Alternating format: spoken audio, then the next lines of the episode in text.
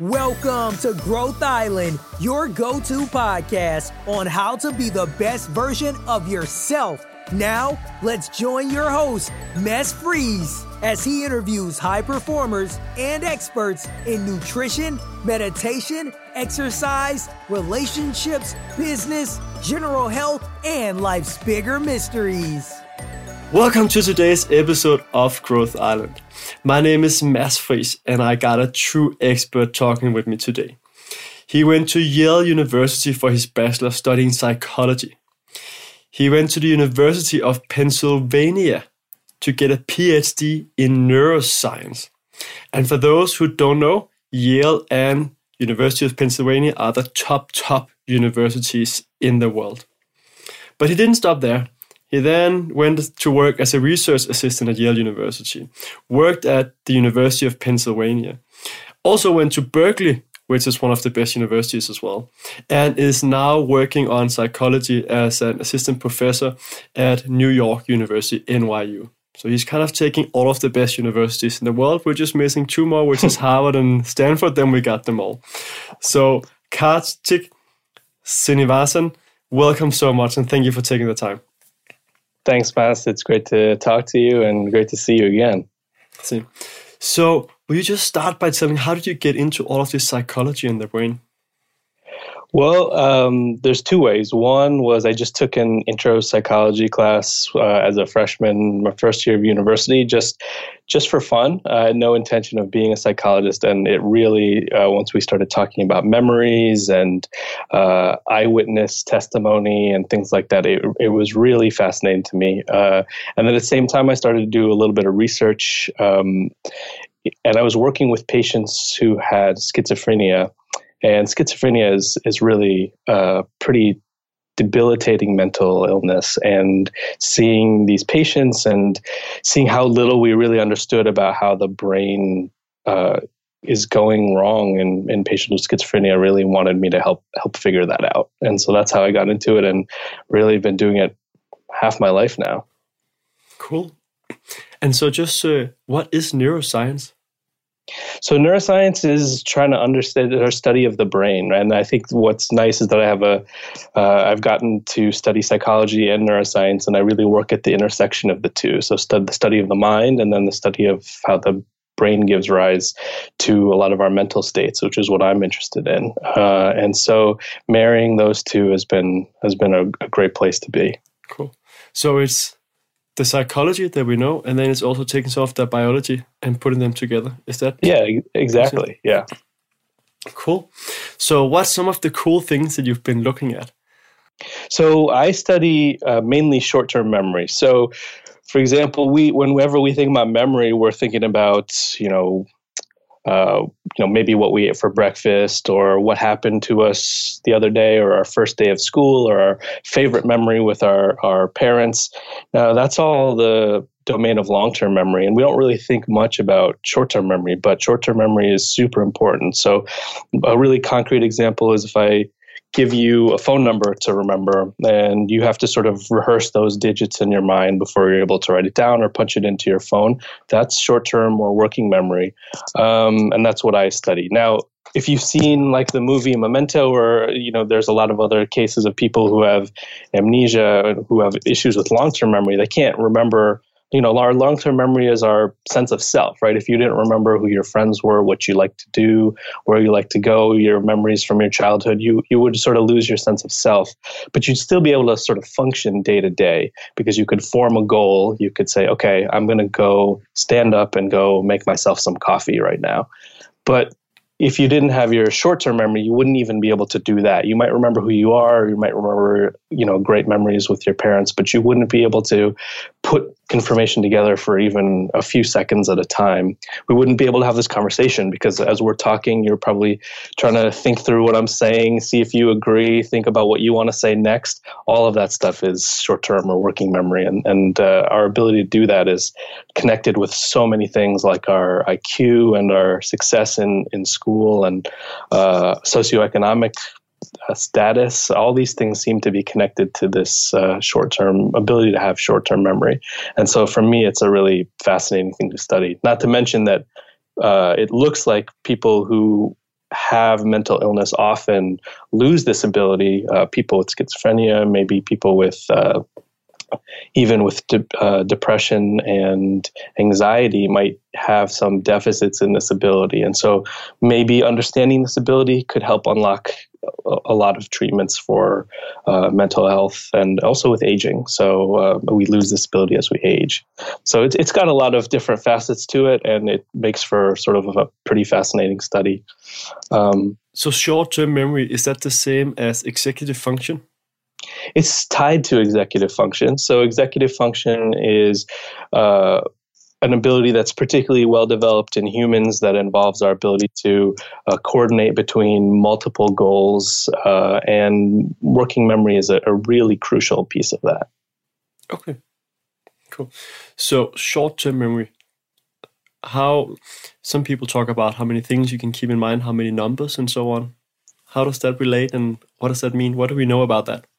Yeah, that's so short term. Your short term memory capacity, uh, or that how much stuff you can hold in mind at once, um, is really important, and it's actually really small, right? Our long term memory capacity is essentially unlimited. It's not. It's not as if there's some clear limit to how many things we can remember from you know school or from our childhood or our experiences but our, our short-term or working memory capacity is very limited. Uh, and so you know if i gave you a string of, of numbers to remember at a certain point you just you just start to lose them right? Uh, and so the amount of stuff that we can hold in our working memory at one point in time is actually very related to things as i was saying like your um, performance in school your IQ, all these things seem to be related to this ability to hold as much stuff as possible uh, in mind at once, and it's it's pretty limited, which makes it particularly fascinating. Why is it so limited? Um, what is it about the way that it works in the brain that makes it so limited? These are all questions that I'm trying to understand. Yeah. So I heard something about people can keep three, five, or seven things in mind. Is that true, or is that just someone that misread some science or some research papers and like made it easy for people to understand? It's a it's a good question. I think with a lot of these things, and what I what I like telling my students, I think sometimes maybe it frustrates them, is everything, you know, all these things are only partially true.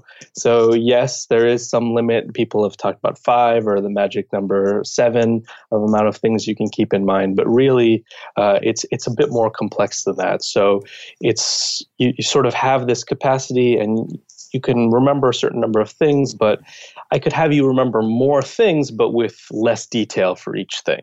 Mm-hmm. So it's sort of the, not just the number, but also the level of detail that you're remembering things. And so it's not a precise number, but that's a sort of handy way to explain it. Yeah, something like five or seven things somewhere in there is about about what the typical human can hold at once. Yeah, and then there's something about how you group things.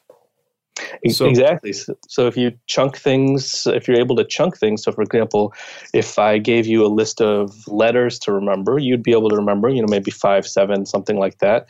And uh, but if the letters were arranged in a way that they actually could be uh, arranged into syllables that sort of made sense to you, you'd be able to remember a lot more letters, right? That you'd be able to chunk letters together and you'd be able to remember them in a, in a different way and, and remember more stuff.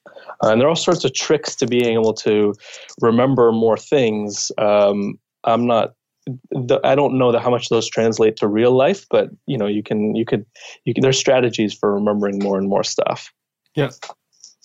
Yeah. I read this book, I think it's called Memory or something else. This guy from Norway about how to organize and be able to remember a lot of numbers and so on like you had to like think about your childhood house and put each information into a different room. And then you would have your root and there would be a way to store memory and then be able to remember it longer term. Yeah, there are these super memorizers, right? I, that's I think that's called the memory palace, uh, and typically you sort of the way that it's talked about is you remember sort of this palace, and then each thing that you're trying to remember is associated with a very specific area of this building or, or room that you're in, and that is really interesting that it works because it also um, there's research that suggests that a, a lot of our long-term memory was built off our ability the same part of the brain that is used for navigating in in space. Um, and so that works really well. And there's these people who can remember you know hundreds and hundreds and hundreds of things and they have these super memories. But uh, that's a really good strategy if you need to memorize like a textbook or or uh, or uh, memorize a speech or something like that possibly. But it's not sort of your it's not going to improve your day-to-day working memory ability and uh, it, it doesn't really work so well in terms of our long-term memories most of what's in our mem- long-term memory is not stuff we decided to put in there right? It's you didn't decide to remember what you had for dinner last night. You just either remember it or you don't. Uh, and it's just coincidental whether you remember it or not often. Yeah. So that's a funny thing like what, would, what did you have for dinner last night? Is that short-term or long-term memory? That's long-term memory. Okay. Uh, for anything short-term memory that I'm talking about, I'm talking about very short-term, on the order of seconds to tens of seconds, but not really beyond like a minute or something like that. Uh, and so, short-term memory, at least the way that I'm talking about it, operates over very brief intervals. So, what you had for dinner last night, definitely in the realm of long-term memory. Yep. Okay. So, what else do we know about short-term memory in the brain?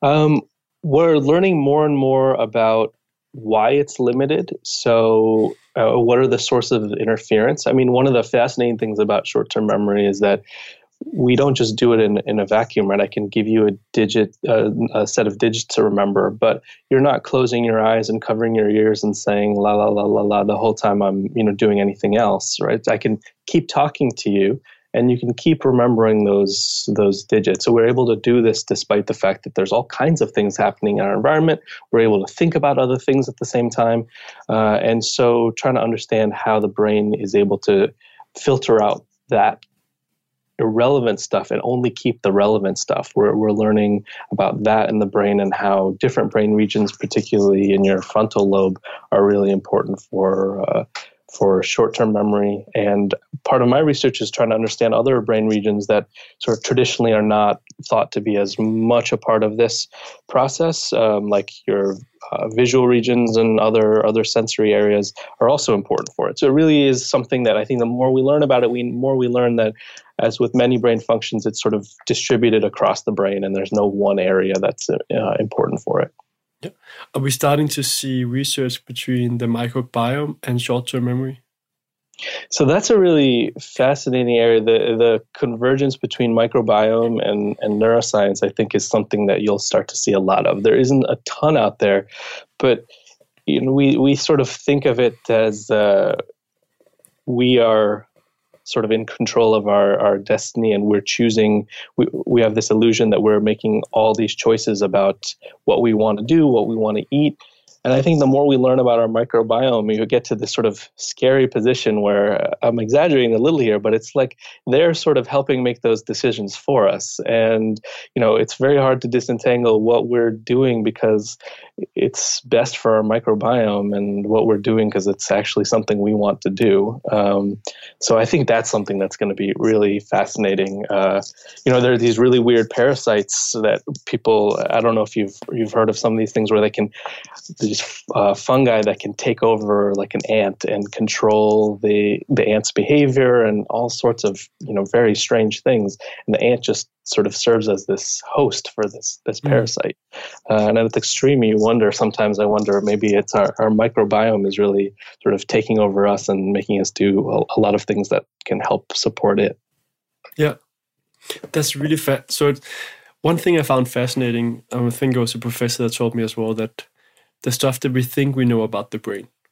So please correct me and tell me how it is. But sure. when we say that we know this is going on in this part of the brain, what we really know is that there's blood flowing to that part of the brain when this activity happens. That's not the same to say that that's necessarily like because this part of the brain is doing that part. And now with the understanding of the microbiome and other things, that it could actually be something in the microbiome then activating and then yeah the blood yeah. flow so how I think that's that's definitely true. So when we are learning stuff about the brain, particularly in humans, so in animals it's a different story. But when we're trying to learn about human brains, uh, we're limited by ethics and for a lot of reasons that we can't really get into the brain. Right? We have to study the brain without you know cracking open the skull, um, yeah. which I think I think all of our our human subject volunteers are very happy that that's the case that we're not cracking their skulls open. But come in for research study open your brain. exactly. So we don't do that. We and we have to do it non-invasively. And the, one of the best tools we have is uh, to use functional MRI. And so most of your listeners are probably familiar with an MRI in the context of uh, medical uh, setting or in a hospital, you might get an MRI for sprained knee, something like that. But we use a sort of different tweak on the MRI, and we end up uh, being able to study bra- uh, brain activation. So we have human subjects come in to our lab. We give them memory tests to do, and they're lying in the MRI while they're doing them. We're able to study what parts of the brain are, are active at different points in time uh, and for different tasks. Now, when we say active, as you said, it's really changes in the blood oxygenation, which is a very indirect measure of the brain's activation. So we're it's just sort of by uh, coincidence that we're able to measure this signal and that it has something to do with brain activation. Now, exactly what the relationship between your brain cells um, sending signals to other brain cells and the fact that they need more uh, blood flow, that that relationship is not totally, totally clear to us. Um, so it's an indirect measure. But what's nice uh, about this is that we can corroborate a lot of these findings by then trying to study some of these things in animals where we actually can use more invasive techniques that that directly measure brain activity. Yeah, makes sense. So, how can we use some of this knowledge about the brain? That's, I think that's one of the really fascinating things about neuroscience is right now a lot of the, the vast majority of it is really telling us how little we know and helping us learn learn bits and pieces about the brain.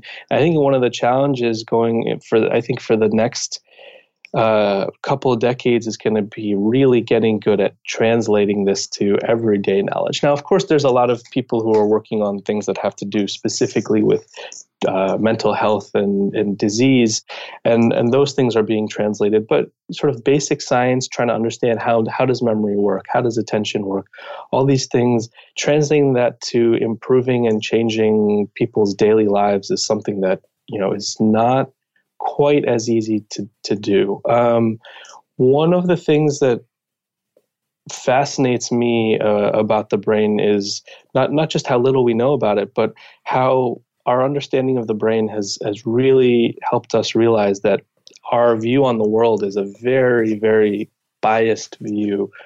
We think we're perceiving our entire surroundings, but we're really only perceiving a small portion of that, and we're sort of filling in the rest of that based on our our prior experience and, and sort of guesswork. So we really have a very limited view on our world, and then we fill in the rest based on intelligent guesses. And we're doing this all the time without even being conscious about it. You can intuit this yourself if you just sort of move your eyes around, right? If you move your eyes around, it doesn't feel like your world is just um, shaking and that you're just sort of getting snapshots on the world. It's very different. Moving your eyes around is very different than taking a video camera and moving that around and looking at the resulting image, right? That's a very different experience. And our world feels very constant to us despite the fact that we can move our eyes around. And that's because we have this sort of image of our world that may or may not be totally true and is, is actually not really that true that we're able to sort of preserve in our in our minds and that can can uh, last over eye movements. And that that's what gives us our impression that, that we have a unchanging and stable world despite the fact that the actual input that is going into our brains from our eyes is changing quite a bit. Uh, and some of this does involve our short-term memories as well but just this idea that we we really see a lot less than we we think we do, mm. um, and having getting a full appreciation of that. There's pretty nice demos online. You can you can see this yourself if you just google change blindness. And there's all these cool demos you can see where you know there's big things changing in a scene in front of you but you're unable to actually identify them unless you're paying attention to them. Yeah. uh, and i think that that's to me that's one of the most fascinating things. Our brain is just sort of making guesses and making predictions about the world all the time. Uh, it's really a you know a good way to think about the brain is this big prediction machine that's sort of taking poor data in and using that to make its best guess. Yeah. So i guess we can use that to be more open. When we think something is certain or we know all the answers that be a bit more open. I think one of the videos is also the one where they throw the basketball around this. That's right. I've, I've seen a few of those and definitely yeah. opens your mind to be okay perhaps I should be more open to other input and so on. I might not have the full picture. That's right. We we don't have a full picture, and even our memories, our long term memories, are really. I think that's the other thing. Uh, one of the other things that really fascinates me about the brain is our our long term memories are also not veridical representations of what actually happened to us. They're just sort of these biased windows onto some event that our perception of the event to begin with was probably biased by our beliefs and, and thoughts. And then our memory of it can change over time. It can be corrupted by the way that we talk about it. Yeah, there's some theories that say every time we're recalling a memory, so, uh, you know, maybe you have a really treasured childhood memory, let's say, and maybe it's the first time you rode a bike. Every time you actually recall that memory and bring it to the forefront of your mind, maybe to tell the story, maybe just it comes to mind, every time you do do that, people think that that actually changes the memory itself. And so the context in which you're recalling it has the ability to, to sort of rewrite the memory itself. And this is a way where memories can change dramatically over over time uh, without you having any intention to. And this is you know a bit a bit scary in a way right because as i was talking about before your memories you, you know your sense of self is really based a lot on your on your memories uh, but these are not super reliable. They can change over time, and if people are very clever, they can get them to change over. You can you can influence people's memory to memories to change, uh, and this is why I think going back to one of the first things I was talking about. This is why, in general, eyewitness testimony is is a is a pretty has been shown to be fairly unreliable because depending on how the question is asked, the types of questions that are asked, you might influence people to say things or, or recall things that didn't actually happen. And i think that's that's a little bit that's a little bit scary. Super scary. Yeah. I remember when you told me about that the first time how you can actually manipulate a memory.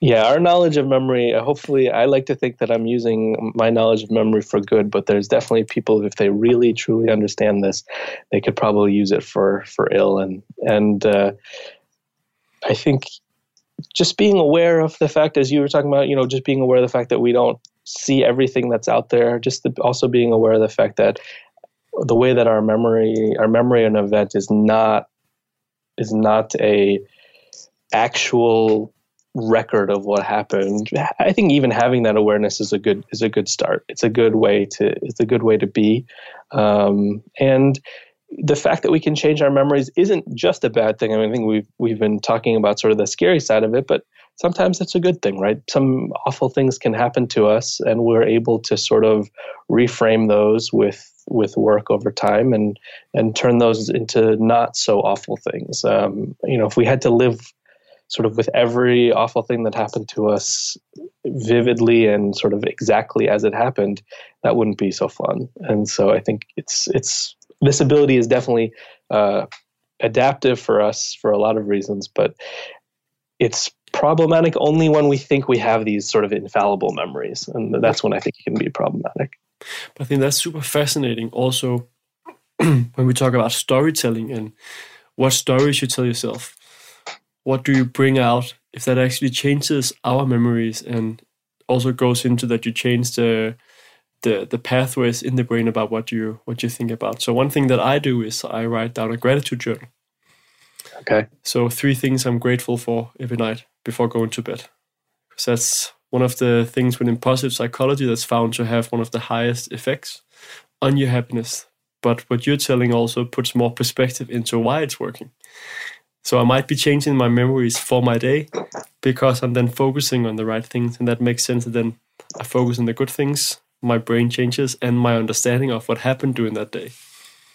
Yeah, I think that's that's good. If that makes you if that if that makes you happy, then that's that's wonderful, right? I think that that's a really good outlook. And as you said, there's a lot of work with positive psychology on this, but I think getting to understand how this is happening in the brain is sort of a fascinating thing. But as you as you su- suggested, it's likely something to do with that, where you're actually changing the the memories themselves, and it, it's changing the brain every time you have a, a, memory is a change in your brain. That's uh, that's something I'd like to impress on my students. We sometimes I think people have appreciation of the fact that memories involve changes in, in the brain, but it really is a memory is a change in the brain. It's a change in the connection between cells in your brain, and and that's happening all the time. I mean, our brains are incredibly plastic and changing all the time, and that's very important. And I think that memory is a really great example of that.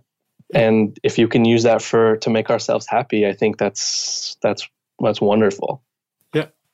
So what's a new area of the brain and psychology that you're looking at? Recently, I started to dip my toe in the water of understanding consciousness. So, how is our conscious experience? Uh, how does our brain give rise to that conscious experience? We have a lot of uh, our lives that we're conscious of. There are a lot of things that are also happening to us that we're not conscious of. And what in the brain is different about our experience? Um, so in the lab, I'll start with sort of the more boring lab setting type, but then I will move on to sort of talking about how that translates to real life. In the lab, what we'll do is we'll we'll show people things in such a way that it's very hard to see them. Sometimes they see them, and sometimes they don't.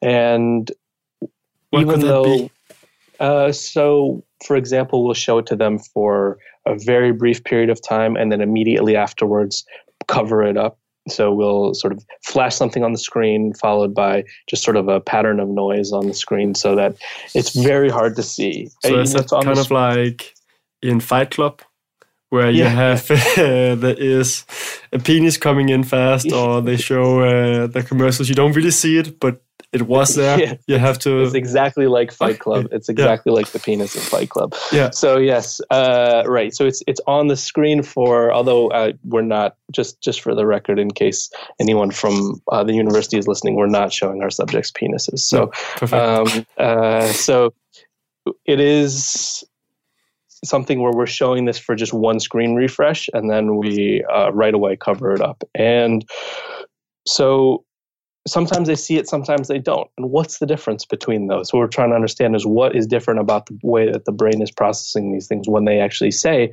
"Oh, I, I saw that thing," and and sometimes they say, "No, I definitely didn't see anything." Um, and what can we do with that information if we don't see it is it just gone does our brain not not register it at all and the truth is that it does to some level and it's able to influence our decisions and our behavior on some level uh, even if we feel that we didn't see it. And i think that's what's that's the area that's that's interesting to us. So now taking that off to into real life right there's a lot of as i was saying there's a very small part of our world that we're actually aware of at any one time. Now to what degree is the rest of our world sort of leaking into our brains and has this ability to influence us or is it just something that we don't don't perceive and uh, doesn't influence our behavior in, in, any way. And I think what's in the last decade, we've really started to realize that, you know, there's a lot that we can do with information that we we feel like we didn't never even encountered. Um, some of our work suggests you might even be able to have sort of short-term memories for things that you didn't actually feel like you ever saw, uh, which is very strange. We we very much, particularly in short term memory, we associate that with uh, conscious thought, but we're starting to see that maybe there's a dissociation between the two, um, and that's something that we're we're really looking into now. That's fascinating. So I know working at a university and being a researcher, you have to be very careful what you say. Everything has to be backed by science. But yeah. I'm hearing that you're saying is that you could then have a theory then that the music that you're hearing the words that are being said and so on, even though you don't really hear them, your subconscious mind hear them, and then they might have an effect on you, even though you don't think they're. Yeah, uh, uh, absolutely, and and I think you, all of your listeners and can probably intuit this yourselves. Uh, this happens to me all the time, where you know, all of a sudden I'll start to be sort of a song or tune stuck in my head, and it's there's sort of this moment where I become actually aware that it's there, right? It's sort of, you know, when you're aware of it, you're like, oh, right, I've been sort of singing this song for the last couple hours, but it hasn't, it's not something that I've been aware that's been kind of rattling around my head. And it came from, a, I heard that song on the radio uh, yesterday. So it's been sort of, uh, you know, knocking around my brain for 24 hours, but it's really only now that it kind of all of a sudden just popped to the front of my mind, and now I, I can say, oh yeah, that's the song that I was that I that I uh, was that I'm sort of singing to myself in my head, and that's the song I heard on the radio the other day. So absolutely, that's I, I think that just from your own experience, you can probably familiar with something like that. Yeah, cool. So before we round off, any final tips, advice you would say from either the research you've done or your own life to become the best version of yourself? I think from my own personal experience, uh, I think there's there's a couple of things. One is whether it's professionally or personally or something i think and you and i have talked about this at other times you got to find something that you do that you're so excited about that you can you it gets you so excited that you can get other people excited about it. It could be, you know, I'm sure that there's a lot of people who might find sort of brain science dry and, and un- uninteresting, but I'm excited enough about it to be able to want to get on a podcast and, and talk about it. And hopefully, I mean, your listeners can decide for themselves, but hopefully, I got them a little bit excited about it. It's something that I like to talk about. I like to get others excited about. And it doesn't have to be your work, but it has to be, I think, find something that you do that you can get other people excited about, uh, and I and I think that's that's super important. Um, and I think other thing again personally uh, from my own experiences, when you feel comfortable, really comfortable professionally, I think that's the time when it's that's when it's time to make a change. I think I've I've it hasn't always been on purpose, but my whole career, sort of right at the time when I've felt like okay, I really really know what I'm doing here it's been about the time that it's time to move on and, and try something else. And I think that's been super valuable and kept me uh, focused, kept me sh- uh, sharp. Um, now, from my own research, I think you know we talked about just sort of having appreciation for how fallible our memories are, how little we know about the world, and I think um, you know there's things I, I, get a lot of people asking me so what can i do to improve my memory and there's no great answer for that I think a lot of the brain training stuff that's out there is is not there's not a lot of good evidence that that brain training stuff works. I think it's it's great and it's it's good stuff and if, if people feel like it does something for them, then that's great. But as to whether it can actually improve your memory or your attention, not a lot of evidence that it, that it can. But uh, I what know, about meditation? Yeah, I was just going to get to that. I think uh, I think my grad school advisor, um, she really does now. She's sort of shifted gears and she does a lot of uh, research into mindfulness meditation. And it's not something that I personally have done much research into, but it people always sort of ask me about that, and my answer is it definitely, definitely cannot hurt. It's it's good, you know. It's it's got to be it. it's going to help you. That's my intuition. I think that it's probably some form of form of attention training, and I think that it is something that's going to going to help you. And worst case, I think it'll just sort of put you at ease in, in some ways, and that, that can never be a bad thing. I would also say there's a lot of evidence um, about uh, just exercise, right? Physical health and mental health are super well connected, and so I know that I feel a lot sharper when I'm, you know, when I'm going to the gym semi regularly. So I think that it's that's another way you can. These are super easy changes to make. Five minutes of mindfulness, you know, every day, every other day 20 minutes 30 minutes at the gym a couple times a week and i think these are things that we can do to to stay sharp uh, and then you know be social social being social is has been shown to sort of extend our mental longevity and i think that that's something that those are all things that are easy changes to make they're they're usually fun things to do and and they're all changes i think we can all make and and feel better be our best selves that way cool thank you so much Kartik. It was Thanks, truly, a, truly a pleasure talking to you again and learning more. So I find the brain extremely fascinating. The mix between psychology and also more science about what happens in the brain and so on. So um, thanks for taking the time. Thanks for having me. Thanks for listening to this episode of Growth Island. Be sure to subscribe for more episodes on how to be the best version of yourself. And if you found this show helpful, then please leave us a review so more people will learn about the podcast or share it with a friend who can benefit from it too. Thank you again and have a wonderful day.